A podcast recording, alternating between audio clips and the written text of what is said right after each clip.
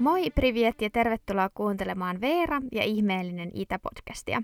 Mä oon Veera ja tässä podcastissa mä esittelen teille laajan valikoiman aiheita Venäjältä, Neuvostoliitosta ja Itä-Euroopasta. Kiva kun oot löytänyt tämän podcastin ja uuden jakson pariin. Mä itse kuuntelen aika paljon erilaisia true crime-podeja ja tuossa genressä on jonkin verran semmoisia jaksoja, joissa kuuntelijat on saanut lähettää omia kokemuksia ja tarinoita, joita sitten jaetaan jaksoissa – Mä tajusin, että ton kaltainen konsepti sopisi tähän munkin podcastiin paremmin kuin hyvin, sillä mä tiedän, että siellä toisella puolen on paljon semmosia, joilla on vähintään yhtä paljon kokemusta ja tarinoita idästä kuin mulla. Mä pyysin teitä siis lähettää mulle omia tarinoita Venäjältä, Neuvostoliitosta ja Itä-Euroopasta, ja mä sainkin niitä sopivan paljon tätä jaksoa varten. Nämä tarinat on ihan huippuja. Kiitos ihan valtavan paljon kaikille teille kuuntelijoille, jotka vaivauduitte omanne mulle kirjoittaa ja lähettää. Nämä myös nosti joitain omia kokemuksia mieleen, joita mä en ehkä ole aikaisemmin kertonut, joten tarinoiden välissä mä kerron hieman omiakin kommelluksia. Joistakin mä oon ehkä saattanut mainita, mutta hyvät tarinat voi kertoa uudestaankin. Sen kummemmitta alkupuheitta mennään näiden mielettömien tarinoiden pariin. Ensimmäisessä tarinassa sukelletaan aikaan, jolloin mua ei ollut edes olemassa, eli Neuvostoliittoon. Tämän tarinan kertoja pyysi pysyä anonyyminä. Kyselit Instassa matkakertomuksia. Nuoruudessani, noin vuosina 1987-1991, tuli jonkun verran reissattua Leningradissa joko henkilöautolla tai ihan turistipussilla. Noilta reissuilta on jäänyt monenlaisia tarinoita leirinuotiolla kerrottavaksi. Aika iso osa muistoista on sellaisia, että en niitä kovinkaan paljon lähtisi julkisesti referoimaan, ne oli oman aikansa matkoja – vaikka silloin noin parikymppisellä nuorukaisella oli kova meno koko ajan päällä, ei koskaan sattunut mitään hankaluuksia, kuten tuolloin vodkaturisteilla oli tapana. Uskon, että nöyryys ja kiinnostus paikallisiin ihmisiin ja kulttuuriin suojasi melko paljon haavereilta. Alla yksi harmiton tarina historian uumenista ja sille pieni jatkoosa, joka mielestäni kuvaa hienosti venäläistä vieraanvaraisuutta. Kalenterissa on kevät vuonna 1991. Biologinen kelloni hakkaa vähän yli 21 vuotta. Pitkän työrupeaman uuvuttamana päätin palkita itseni turistimatkalla Leningradiin tapaamaan sikäläisiä ystävieni. Matkan varaaminen matkatoimistosta oli aika extempore, mutta matkaan ei sitten päässytkään kovinkaan extempore, sillä pikaviisuminkin saaminen kesti kotvasen aikaa. Matkatoimisto vakuutti, että kyllä pikaviisumi ehtii ajoissa, joten varasin ja maksoin matkan turistiryhmän matkassa Helsingistä Leningradiin. Lähtöaamuna reppu selkään ja Helsingin rautatieaseman kainaloon odottamaan inturistin bussia. Bussi savutti paikalle ja kärsimättömät turistit alkoivat kerääntyä bussin viereen siirtyen bussiin varaten mukavia paikkoja pitkää matkaa varten. Matkanjohtaja veti minut sivuun ja sanoi, että pikaviisumini ei olekaan ehtinyt ajoissa. Asia oli kuulemma kuitenkin hoidossa ja viisumiasian pitäisi järjestyä aamun aikana ja he kuljettavat sen sitten Vaalimaalle ennen kuin ylitämme rajan. Matka Helsingistä Vaalimaalle ei sinänsä tarjonnut mitään kummallista, joten rentouduin laittamalla luomet yhteen yrittäen torkkua aikaisen herätyksen aiheuttamaa akuuttia väsyvystä pois. Vaalimaalla perinteinen pysähdys ennen Suomen raja-asemaa ja viimeiset NS-kunnon kahvit parin päivään huiviin. Matkanjohtaja tarjoili huonoja uutisia. Viisumini ei sitten ehtinytkään Vaalimaalle. No mitäs sitten, ihmettelin ääneen. Ei me voida sinua mukaan ottaa, kun sinulla ei ole viisumia, sai matkanjohtaja kakistettua ulos. Pussi meni ja minä jäin. Vaalimaalle, yksin. Onneksi oli pidemmät vapaat edessä, joten pystyin suhtautumaan asiaan rauhallisesti ja mietittyä suunnitelmia. Kilotin hyvälle ystävälleni, joka oli opiskellut hiljattain Leningradissa, mutta syn nyttemmin kotoutunut takaisin Suomeen. Mitä hän pitäisi tehdä? Jatkaa vapailua Suomessa. Sain ystävältäni yksityiskohtaiset ohjeet. Osta Vaalimaan pienestä kahvilasta päivävousseri Viipuriin, mene sen kanssa rajan yli ja Viipurin aseman alakerrassa on toimisto, jossa voit käydä maksamassa sakot päivävuosserin aikarajan ylittämisestä. Päivävoucheria passipovarissa istuskelin Vaalimaalla ja kyselin kyytejä Viipuriin. Sainkin lopulta liftin Viipurin juna-asemalle, jossa kävin maksamassa etukäteen sakot. Kerroin, että ylitän päivävoucherin kolmella päivällä. Köpettelin siitä hotelli Drusban Coffin baariin oluelle, Coffin baari heittomerkeissä. Nyt ainakin olin Viipurissa. Koffittelin hetken ja menin hotellin parkkipaikalle katsomaan, olisiko siellä Leningradiin menossa olevia turistipusseja. Kello oli jo sen verran paljon, että yleensä bussit siihen aikaan olivat jo ohittaneet Viipurin ja notkuivat kohti Leningradia. Hotellin pihalla oli saksalainen turistibussi, jonka kuski nyrpisti nenänsä koputteluilleni. Ovi pysyi kiinni. Näytin sinikantista Suomen passia, jolla oli joku vuosi aiemmin Interraililla auottu monia ovia. Niin aukeni saksalaisen turistipussinkin ovi. Harmikseni matkasuunta heillä oli Helsinkiin. Minulla ei. Palasin koffittelemaan. Kiertelin pöydissä kyselemässä, onko kukaan menossa Leningradiin. Viimein koffin baariin tuli pistäytymään yksinäinen suomalainen mies, joka oli matkalla sinne minne minäkin. Hän kaipasi juttuseuraa ja minä kyytiä. Win-win. Alkoi homma toimimaan. Saabin etupenkillä matka taittui. Saattoipa olla ehkä vähän matkajuomaakin mukana, olinhan pitkillä vapailla ja nuorikin vielä. Olimme sopineet, että hyppään Olginossa pois kyydistä ja ajan loppumatkan taksilla. Olginossa kiittelin kyydistä, toivottelin viikonloppuja ja hyppäsin suoraan taksiin. Päättelin, että koska kuitenkin olin turistimatkani maksanut, olisi minulle silloin huonekin hotellissa edelleen varattuna. Volka heijasi matkalaisen toiselle puolelle Leningradia, hotellin pihaan. Tunnistin pihassa olevan inturistin bussin, jossa oli ovet auki ja turistiryhmä nousuhumalaisena hamuamassa matkatavaroitaan tavaratilasta. Pyysin taksikuskia ajamaan ihan bussin viereen. Maksoin taksin, avasin oven. Tervehdin matkanjohtajaa ja muuta ryhmää. Ehkä vähän naurattikin tilanne. Tuo matka jäikin viimeisekseni noin 30 vuoteen.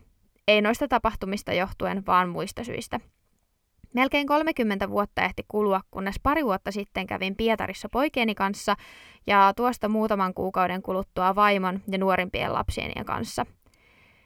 Pietari on muuttunut melkoisesti Leningradin ajoista, mutta tietyllä tavalla tunsin taas tulleeni, jos ei nyt kotiin, niin ainakin minulle rakkaaseen kaupunkiin. Olen aina tuntenut jonkinlaista yhteenkuuluvuuden tunnetta venäläiseen mentaliteettiin. En osaa selittää miksi, jostain se vain kumpuaa – Yksi elämäni parhaimmista kokemuksista ulkomailla osuu vuoteen 1990 ja Leningradiin. Olin mennyt taas Lenskiin ja soittelin tuttavalleni. Hän asui alivuokralaisena kahden vanhuksen luona. Hän ei ollut kotona, mutta puhelimeen vastattiin ja sain vanhuksilta erittäin ystävällisen kehotuksen tulla heille odottamaan tuttavani saapumista.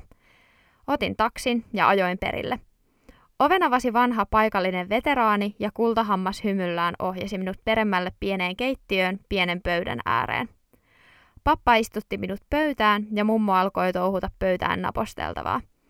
Ei silloin paljon ollut neuvostokaupoissa elintarvikkeita saatavilla, mutta viinirypäleitä, suklaata ja leipää oli ainakin pöydässä. Papalla oli iso pullo viljavotkaa tarjolla. Pappa kaateli vodkahömpsyjä laseihin ja näytti, miten leipää syödään – voiteli leivälle sinappia ja paineli valkosipulin kynsiä leivän päälle. Haukku leivästä ja vodkahuikka päälle. Huikkahan siis oli mallia kaikki kerralla. Pullo hupeni, juttu luisti. Vanhukset eivät osanneet suomea, eivätkä tietty englantia, mutta minun lukio Venäjällä tultiin toimeen. Olin haltioissani. Tässä istuttiin, pienessä keittiökopperossa. Pappa, vanha sotaveteraani Suomen rintamalta ja minä, nuori pojan kloppi. Ei meillä ollut mitään historian kantamia ennakkorasitteita keskenämme. Yhdessä naurettiin sen, mitä toisiamme ymmärrettiin. Ja vaikka ei ymmärretty, niin silti naurettiin. Pullon tyhjetessä alkoi olokin olla papalla melkoisen vetreä ja yllätyin, kun hän kapusi pöydälle ja seisoi siinä päällään. Venäläinen vieraanvaraisuus ei todellakaan mikään pelkkä myytti. Valtava kiitos tämän tarinan lähettäneelle kuuntelijalle. Tähän oli nähty niin paljon aikaa ja vaivaa ja oli tosi tosi hienosti kirjoitettu. Tähän todella uppoutu. Tässä tarinassa oli niin paljon tällaisia perinteisiä vain Venäjä-jutut, tai tässä tapauksessa vain Neuvostoliitto-jutut, momentteja. Oma ehdoton suosikkikohta tässä tarinassa oli toi päivävoucheri plus sakot yhdistelmä, jotenkin niin absurdia ja huvittavaa. Olispa nykyäänkin noin helppoa toi rajan ylitys. Toinen lempari oli tietenkin tämä päällä seisova vodkan huuruinen pappa. Huipputarina, kiitos vielä. Seuraavassa tarinassa mennään Itä-Eurooppaan, tarkemmin sanottuna Latvian Riikaan tai Riaan, miten se nyt kieliopillisesti oikein pitääkin sanoa. Tämänkin tarinan lähettänyt pyysi pysyä anonyyminä. Olin Riassa hotellissa ja halusin käydä hotellin saunaosastolla. Elin mielessäni Suomen hinnoissa, joten oletin, että 15 eurolla kyseessä on sellainen aika peruspieni julkinen kylpyläosasto – Paikan päällä kävi ilmi, että olin saanut täysin omaan käyttööni kolme erilaista saunaa ja luksushenkisen loungein, jossa oli kaiken maailman riippukeinoja ja drinkkejä tarjolla. Olin äitini kanssa reissussa ja häntä tietty harmitti, kun ei ollut tullut mukaan, kun hän ei sellaiseen julkiseen kylpylään halunnut tulla. Lääketieteen historian museo myös Riassa teki muhun lähtemättömän vaikutuksen – Museo tuntuu jumahtaneen 1980-luvulla neuvostoaikaan, eikä läheskään kaikkea tekstiä oltu käännetty englanniksi, joten sai vaan arvailla, mitä erilaisilla härveleillä on tehty tai mitä siellä purkissa lilluu. Reissu sinne olisi hyvää tekemistä esimerkiksi Halloweenina. Joka kerroksessa istui myös varmasti museon alkuajoilta asti paikalla töissä ollut paapuska, ja yhtä säikähdin erityisesti, kun hän istui erässä komerossa – Yleisissä vessoissa vessamaksuja vastaanottavat mummelit on hämmentäneet reissussa niin Baltiassa kuin Puolassakin. Tämä oli myös huipputarina kaikkine yllätyksineen ja paapuskoineen.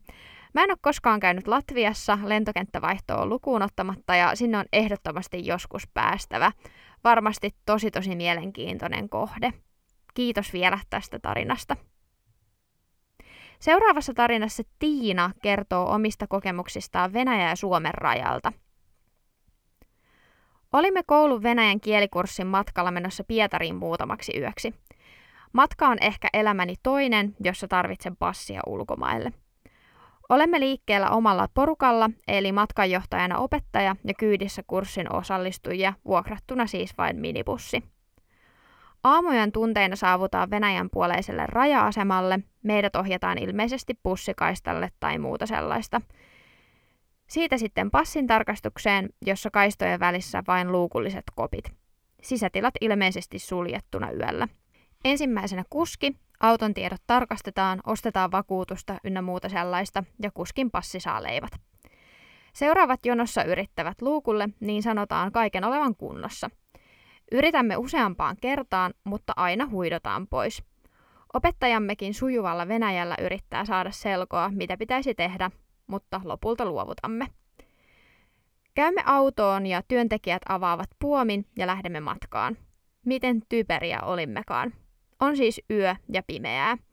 Hetken kuluttua automme pysäytetään pimeällä tiellä, venäläinen poliisi tai rajatarkastaja pyytää kaikkea poistumaan autosta ja alkaa tarkastaa passeja. Ja eihän meillä mitään leimoja ole. Olemme siis käytännössä ylittämässä rajaa laittomasti. Venäjää sujuvasti puhuva opettajamme saa selitettyä tilannetta ja saamme lopulta kääntyä takaisin. Raja-asemalla vastassa naureskelevia vartioita, joilta käymme sitten toiselta luukulta hakemassa leimat passeihin. Eli olimme alun perinkin väärältä luukulta yrittäneet leimoja, koska siltä luukulta hoidettiin vain auton ja kuljettajan asiat. Onneksi suostuivat meidät vielä päästämään rajan yli kauhutarinoita opettajalta venäläisistä kuulusteluista kuunnellen. Lopulta kaikki hyvin ja päästiin sujuvasti paluumatkallakin ilman ylimääräisiä kuulusteluja, mutta en tiedä jäätiinkö mustalle listalle, enkä ole Venäjälle vielä yrittänyt uudelleen 15 vuoden aikana. Kiitos paljon Tiinalle tästä trakikoomisesta tarinasta. Rajan ylitys ja vaikkapa lentokentän turvatarkastukset on kyllä kuumottavaa puuhaa, etenkin jos ei ole yhteistä kieltä. Tulee jotenkin väistämättä semmoinen olo, että jotain on pakko olla vialla tai mukana jotain kiellettyä. Sille öö, onkohan mulla pommi mukana, vaikka en ole kyllä itse pakannut, mutta onkohan mulla silti. tota, mä oon kerran kanssa joutunut mielenkiintoiseen tilanteeseen Suomen ja Venäjän välisellä rajalla – Mä olin siis menossa ystävän kanssa Pietariin bussilla, joka liikennöi ihan tavallista matkustajaliikennettä Pietarin ja Helsingin välillä. Se matka oli ihan törkyhalpa, jotain 15 euron luokkaa suuntaansa, ja se bussi lähti siis illalla Helsingistä, ja näin ollen se oli ihan aamuvarhain Pietarissa. Eli Suomen ja Venäjän raja ylitettiin myös yöllä, kuten tässä Tiinankin tarinassa. No tässä mun keississä kaikki matkustajat hyppäs rajalla pois bussista ja käveli sisälle raja-asemalle passin ja viisumin tarkastukseen.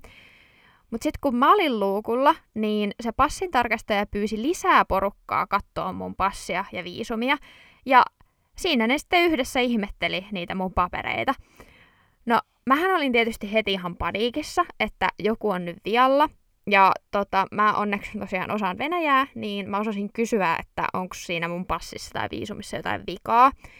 Ja sitten selvisi, että ei oo, vaan se paikalle tullut lisähenkilökunta oli harjoittelijoita, jotka ensimmäistä kertaa ilmeisesti näki Suomen passin ja sähköisen viisumin yhdistelmän. Silloin sähköinen viisumi oli just tullut.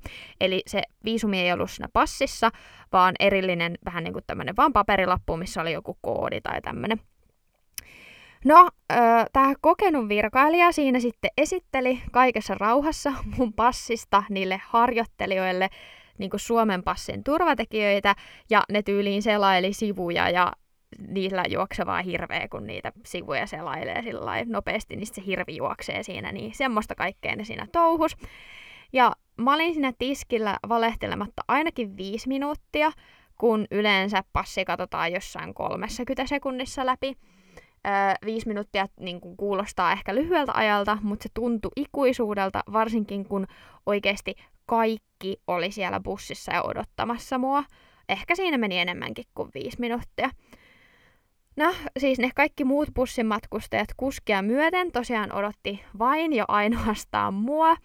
Ja kun mä vihdoin pääsin bussiin, niin mä huikkasin sille kuskille venäjäksi, koska hän siis puhuu venäjää, että harjoittelijoita. Ja sitten me vaan naura- naurahdettiin yhdessä sen kuskin kanssa ja jatkettiin sitten koko köörimatkaa. Toinen oma tarina tuli mieleen tuosta, kun Tiina mainitsi hänen opettajansa kertoneen kauhutarinoita venäläisistä kuulusteluista. Tuolla samalla Pietarin reissulla, jolloin me oltiin bussilla liikenteessä, niin mulla oli mukana semmoinen iso nahkainen viikonloppulaukku. Eli ei mitään matkalaukkua, vaan pelkästään iso nahkainen viikonloppulaukku. No viimeisenä päivänä me matkustettiin sitten metrolla Pietarin keskustasta linja-autoasemalle, josta lähti bussi takas Suomeen. Mä sanoin silloin mun ystävälle, että mun, tää mun laukku on varmasti niin epäilyttävän näköinen, että metron vartijat ottaa sen ihan sata varmasti syyniin. Pietarin metrossa on ollut pommiuhkaa ja pommi-iskukin muistaakseni, joten siellä ollaan tämmöisten juttujen kanssa tosi tarkkana. No, niinhän siinä sitten kävi, että mut ohjattiin vartioiden kopin taakse, kaikki ne laukkuineni, ja siinä hetkessä mä mietin jälleen kerran, että luojan kiitos mä puhun venäjää. Vartijat oli kyllä siis ihan ystävällisiä, mutta paniikki olisi kyllä iskenyt, jos meillä ei olisi ollut yhteistä kieltä. He siis vaan kyseli, että onko mulla laukussa nesteitä, ja mä kerroin heille, että on. Siellä, siellä on vaikka mitä, koska me ollaan oltu just viikonloppureissussa täällä Pietarissa, ja mulla on sen takia laukussa käytännössä koko mun omaisuus. Sitten mä sanoin, että mä oon just lähtemässä takaisin Suomeen, ja sitten vartijat sanoi, että kaikki ok ja hyvää matkaa. En, en edes avannut mun laukkua, että ihan niinkin tärkeä tarkastus oli kyseessä, mutta tosiaan sinne vartijan kopin taakse piti mennä asiaa selvittämään. Jatketaan Pietaritarinoiden parissa, mutta mennään takas kuulijatarinoiden pariin. Seuraavien tarinoiden kertoja halusi pysyä anonyyminä. Tässäpä pari tarinaa Pietari-reissulta pari vuotta sitten sekä pieni havainto eräältä Moskovan matkalta. Ei mitään kauhean huimia, mutta huvitti silloin ja vähän edelleen. Tarina 1. Eli päätettiin viettää muutama kesäpäivä pari vuotta sitten parin kaverin kanssa Pietarissa. Mä ja yksi kaverini, kutsutaan häntä vaikka Sassaksi, tultiin täältä Suomesta ja toinen kaveri, olkoon Ivan tässä tarinassa, Moskovasta – Tähän väliin mainittakoon, että Ivan on venäläinen, Sasha puhuu sujuvaa venäjää aksentilla ja mä ymmärrän sekä puhun jonkin verran venäjää, mutta näiden kavereiden mukaan osaan lausua vain yhden sanan tismalleen oikein. Se sana on muuten jäätelö, marozhenoje, kesällä ihan kätevä. Yhtenä päivänä päätettiin mennä käymään yhdessä Pietarin hienoimmista puistoista, Peterkoffin puistossa. Suomessa ja vähän muuallakin Euroopassa matkaillessa on tottunut siihen, että puistoihin pääsee ilmaiseksi sen kummempia jonottelematta. Olikin sitten ylläri, että tänne piti ostaa lippu sekä mennä turvatarkastuksen läpi. Lippua jonottaessa kävi ilmi, että liput ovat eri hintaisia ulkomailta tulleille turisteille sekä venäläisille – Ivan sanoikin aika pien mulle sekä Sashalle, että hän järjestää meille halvemmat paikallisten liput ja meidän pitää luvata olla puhumatta mitään. Jos joku kysyy, niin meidän passit unohtu hotelliin. Tässä pitää siis tietää, että lipun oston yhteydessä pitäisi näyttää passi, ja vaikka sellaista ei olisi mukana, niin kuuleman mukaan lipputiskin paapuskat ovat todella tarkkoja ja erottavat kyllä jopa valkovenäläisen aksentin venäläisestä. Lipputiskillä annettiin siis Ivanin hoitaa puhuminen. Me Sashan kanssa hikoiltiin auringon pahteessa ja pyrittiin parhaamme mukaan kohauttelemaan olkapäitä keskustelun sopivissa kohdissa, sillä meidän lipuista piti käydä vähän neuvottelua ennen kuin päästiin jatkamaan matkaa. Lipputiskin rouva syynäsi meitä tiukasti ja pitkän tovin ennen kuin vihdoin antoi meille nämä paikallisten halvemmat liput ja päästiin jatkamaan turvatarkastukseen. Jep, turvatarkastus. Enpä olisi arvannut, että puistoon tarvitsee mennä metallin paljastimen läpi. Muistaakseni lippu piti myös pitää jotenkin esillä ja huvittuneena pelkäsin, että joku tulee kysymään multa jotain venäjäksi ja jään kiinni tästä vakavasta lippupetoksesta. Loppu hyvin, kaikki hyvin ja päästiin puistoon. Tarina kaksi. Samalla reissulla päästiin myös kokemaan, miten alkoholin virallisen myyntiajan päätyttyä marketista saa kuitenkin ostettua erilaisia virvokkeita. Eli homma meni näin. Päätettiin, että illallisen jälkeen olisi kiva mennä vielä parille trinkille. Taisi olla jotenkin sellainen päivä, että monet baarit menivät aikaisin kiinni ja ne, jotka olivat auki, olisivat suhteellisen kaukana meidän majapaikasta. Katsottiin kuitenkin nopeasti kohde ja lähdettiin tallustamaan. Matkaa oli enemmän kuin kortteli. Matkalla kuitenkin huomattiin, että erään marketin edessä parveili ihmisiä. Toinen kavereistani taisi todeta, että hei, tuolta saa kaljaa. Ja päätettiin, että mennään katsomaan, ostetaan parit ja palataan sitten takaisin majapaikkaan. Säästytään vähän pidemmältä kävelyreissulta. Marketissa olikin ihan kunnon systeemi. Oli yksi jono, josta sai tilata – siitä sai mukaan kuitin, jonka kanssa mentiin toiseen jonoon kassalle ja sitten noutamaan tuotteet. Valittiin muistaakseni jotain vodkaa ja pari kaljaa. Kuitissa taisi olla maitoa ja juustoa, tosin muistikuvat ovat vähän hämärät. Kassalta napattiin ostokset mukaan ja lähdettiin tyytyväisenä majapaikkaan nauttimaan. Tämä marketin systeemi ja sen järjestelmällisyys nauratti ja ihastutti vielä pitkään sinä iltana. Minitarina kolme. Kerran Moskovassa ollessa näin, kun suht keskustan alueella joku parkkeerasi autonsa ihan tavallisesti jonkun autotallin oven eteen. Sitten kuski nousi autosta ja sitten kiersi auton sellaisen teleskooppivartisen peilin kanssa, millä näkee auton alle varmaan tarkastaakseen, onko autoon kiinnitetty jotain ylimääräisiä laitteita. En uskaltanut ajatella, kuka kyseinen henkilö oli, jos tarvitsi sellaisia tarkastuksia tehdä. Siinäpä ne. Kamala ikävä Venäjälle ja kamala ikävä muun muassa noita kavereita. Kiitos paljon näistä hauskoista tarinoista. Nämä nauratti mua jotenkin tosi paljon. Niin perinteistä Venäjä-toimintaa jälleen kerran. Siis toi alkoholin myyntisysteemi keskellä yötä on kyllä niin huvittava ilmiö. Varmaan suurin osa muistaakin, että mä oon aikaisemmin kertonut, että Venäjälläkin on laki, jonka mukaan alkoholin myyntiaikaa rajoitetaan mutta marketit saattaa kuitenkin keksiä kaiken näköisiä juttuja, millä lakia voi kiertää. Vaikka sitten merkkaamalla vodka kuittiin juustona. Voi joku.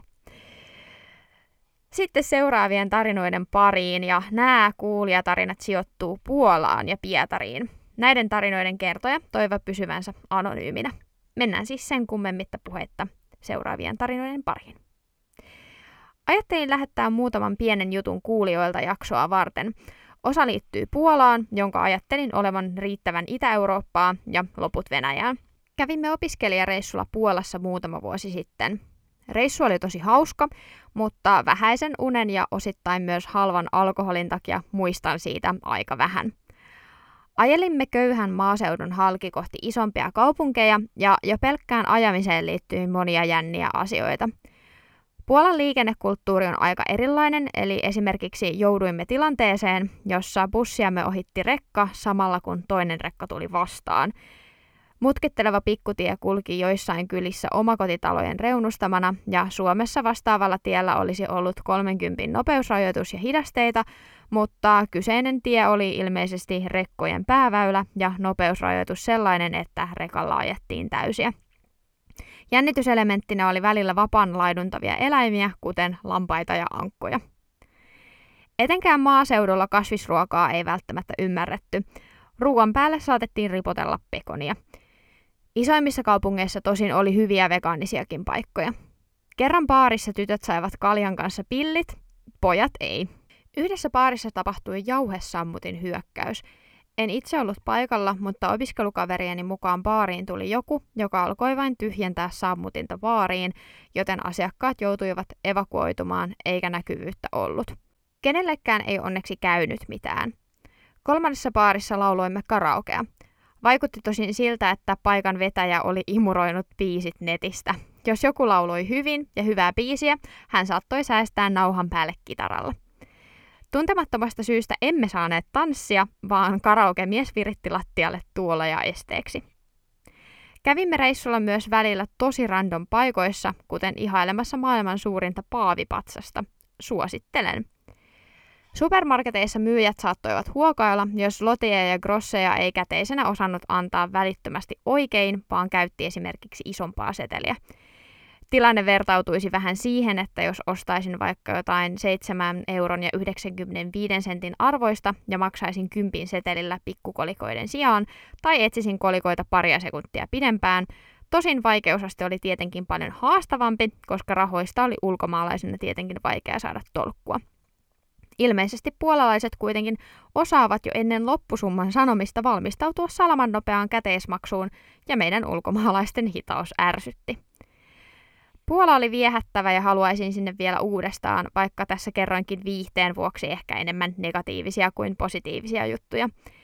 En kuitenkaan välttämättä suosittele sinne ajamista, jos kokemusta on vain suomalaisesta liikennekulttuurista, mutta Puolan maaseudun näkeminen oli tosi hienoa – Monesti kuitenkin lomalle mennään vain isoihin kaupunkeihin ja ne ovat kuitenkin tosi eri maailmasta. Seuraavaksi pari juttua Venäjästä. Nämä jutut ovat samalta reissulta ja sijoittuvat Pietariin. Olimme suunnitelleet Eremitaasissa käymistä ja junamatkalla selvisi, että siellä olisi kyseisenä päivänä avoimet ovet. Päätimmekin suunnata sinne ensimmäisenä, kun kerran ilmaiseksi pääsee. No, tämä oli virhe. Päädyimme jonoon, jonka toivotonta pituutta emme ehkä aluksi tajunneet. Lisäksi ihan aluksi jono taisi edetä vähän nopeammin. No, jossain vaiheessahan sitä alkaa sitten ajatella, että ei tässä kannata luovuttaa, kun on jo jonotettu niin kauan ja portti lähestyi. Kun pääsimme tästä portista sisään, tajusimme, että se onkin vasta sisäpiha, jonka halki jono jatkui. Sitten alkoi sataa kaatamalla ja vaikka sade kesti vain hetken, se ei mitenkään parantanut tunnelmaa. Lopulta pääsimme lähes neljän tunnin jonotuksen jälkeen sisään, missä ehdimme nauttia taiteesta noin tunnin, kunnes paikka meni kiinni. Koska meillä ei ollut suunnitelmaa, emme ehtineet nähdä kenenkään sellaisen taiteilijan töitä, jonka olisimme etukäteen tienneet, ja laukkasimme vain huoneiden läpi. Ehkä Venäjälle jonottamaan meneminen kertoo jotain suomalaisuudesta. En voi kuitenkaan suositella vastaavaa taktiikkaa kenellekään. Kävimme myös vesimuseossa. Itse asiassa sekä ilmaispäivän eremitaasi että vesimuseo taisivat olla minun ideoitani, eli no, kumpikin olivat huonoja ideoita. Vesimuseon piti olla auki, mutta jotenkin sinne mennessä vaikutti siltä, kuin se ei olisikaan ollut auki. Tämä ei ihan selvinnyt, koska henkilökunta ei puhunut englantia. Ketään ei ollut missään, paitsi me ja henkilökunta, ja yritimme kysyä, onko paikka auki ja voimme ostaa livut. Kommunikointi ei sujunut ja olimme jo lähdössä pois, kun yhtäkkiä yksi työntekijä ohjasi meidät näyttelyyn. Menimme iloisina sisään huomataksemme, että koko näyttely oli vain venäjäksi. Se olisi varmaan ollut ihan kiinnostava, jos olisimme osanneet Venäjää, mutta valitettavasti vain yksi seurueestamme osasi vain yksittäisiä sanoja ja aakkoset. Kiersimme kuitenkin kohteliaan kiinnostuneena koko pitkän näyttelyn hitaasti läpi. Emme tosiaan koskaan maksaneet mitään, vaikka museo on maksullinen. Pihalla on vähän tietoa vesihuollosta myös englanniksi, mutta en nyt ehkä suosittele tätä kohdetta, jos ei ole HC-vesiala-ihminen tai kiinnostunut tankeista, koska niitä oli pihalla. Eli ei siis vesitankkeja, vaan sotilaskäyttöön tarkoitettuja tankkeja.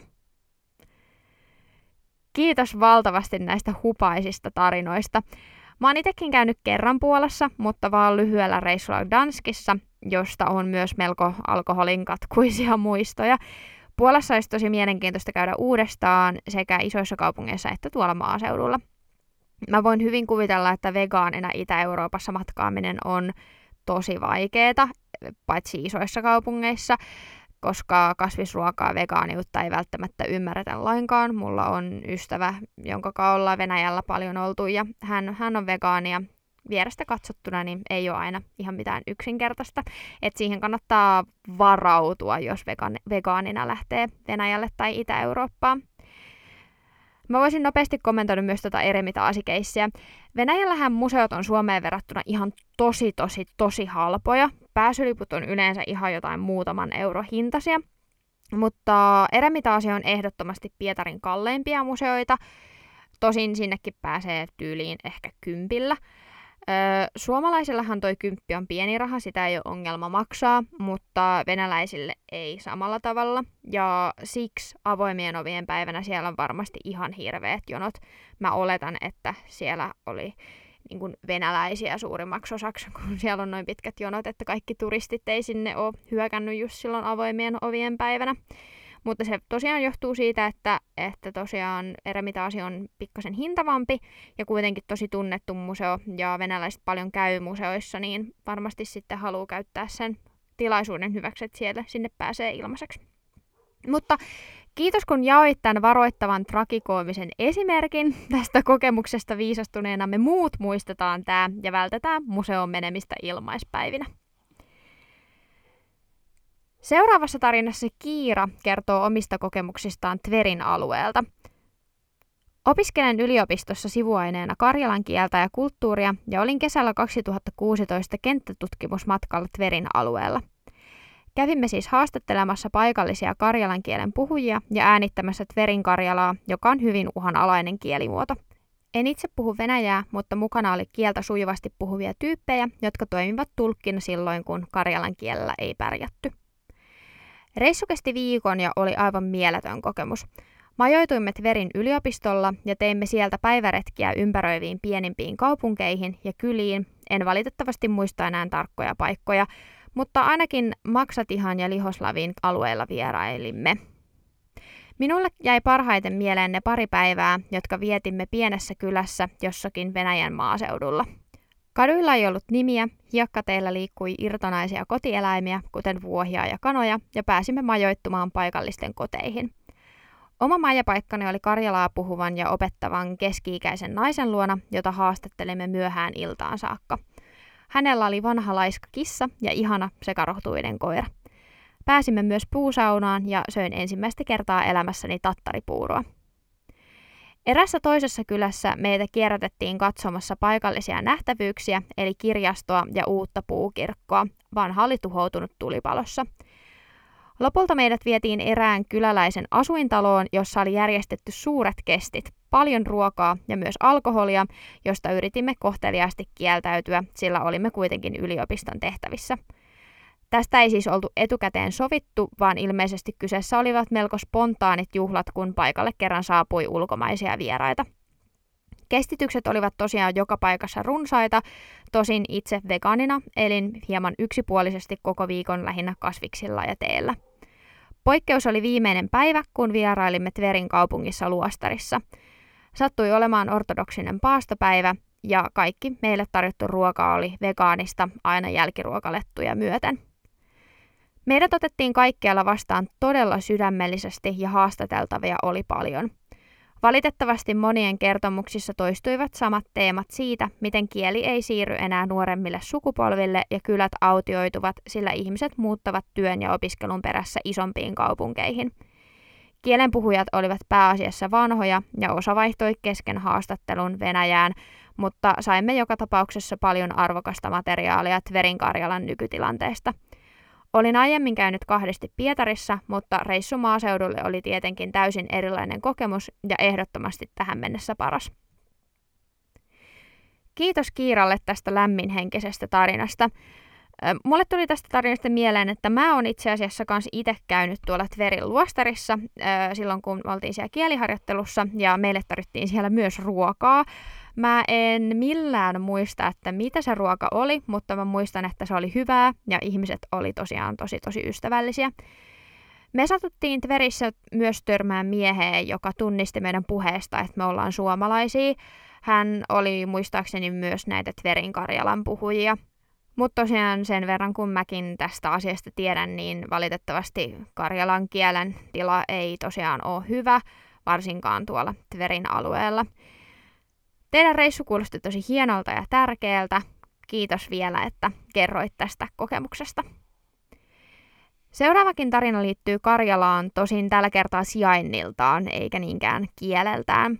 Tämän tarinan kertoja halusi pysyä anonyyminä. Mennään siis tarinan pariin. Tässä olisi mun tarina liittyen podcastin aiheisiin. Olin siis peruskoulussa ysiluokalla viikon kestävällä reissulla Sortavalassa – Asuttiin jossain hotellissa tai semmoisessa, en muista varmaksi. Reissulla tapahtui kuitenkin yksi kiva ja hieman hauskakin juttu. En osannut silloin kauhean hyvin Venäjää, enkä osaa kyllä vieläkään, joten asioiminen kassalla oli hieman haastavaa. Kävin kaverin kanssa lähellä olevassa ruokakaupassa, jossa tulin jutelleeksi muistaakseni kassajonossa erään suomea hyvin osaavan mummon kanssa. Kun oli minun vuoroni mennä kassalle, auttoi hän minua maksamisen kanssa. Se oli hyvin sympaattista. Oli myös hauskaa törmätä niin kaukana ihmiseen, joka myös osaa suomea ja varsin sujuvasti. Tuo on yksi lempimuistoistani kyseiseltä Venäjäreissultani. Suuret kiitokset tästä sympaattisesta tarinasta. Venäjällä, etenkin Karjalassa, voi tosiaan hyvinkin törmätä suomea osaaviin. Usein kyse on vanhemmista ihmisistä, joilla on suomalaisia sukujuuria, mutta Pietarissakin voi kyllä törmätä. Mutta siellä voi kyllä törmätä ihan suomalaisiin suomalaisiin turisteihin, mutta tosiaan aina välillä näin, näin käy. Mä uskon, että toi tässä tarinassa kuvailtu tilanne oli tolle vanhalle rouvalle yhtä tärkeä ja mieleenpainuva kuin sulle. Tämä oli myös viimeinen kuulijatarina, jonka mä sain tätä jaksoa varten. Mä haluan vielä tässä lopussa kiittää kollektiivisesti kaikkia tarinansa lähettäneitä. Näitä oli todella, todella kiva lukea ja tästä jaksosta tuli teidän ansiosta ihan tosi hauska ja mielenkiintoinen. Mä oon tosi kiitollinen, että te kulutitte aikaa näiden kirjoittamiseen ja lähettämiseen. Mun mielestä tästä tuli tosi hyvä, hyvä jakso. Mulle voi laittaa palautetta ja muuten vaan viestiä Instagramin kautta tilille ihmeellinen Ita podcast. Tuu ihmeessä kertomaan, mitä tykkäsit tämän kaltaisesta jaksosta ja millaisia ajatuksia nämä tarinat herätti. Ensi viikolla palataan taas uutiskatsauksen muodossa. Siihen asti, moikka, pakkaa!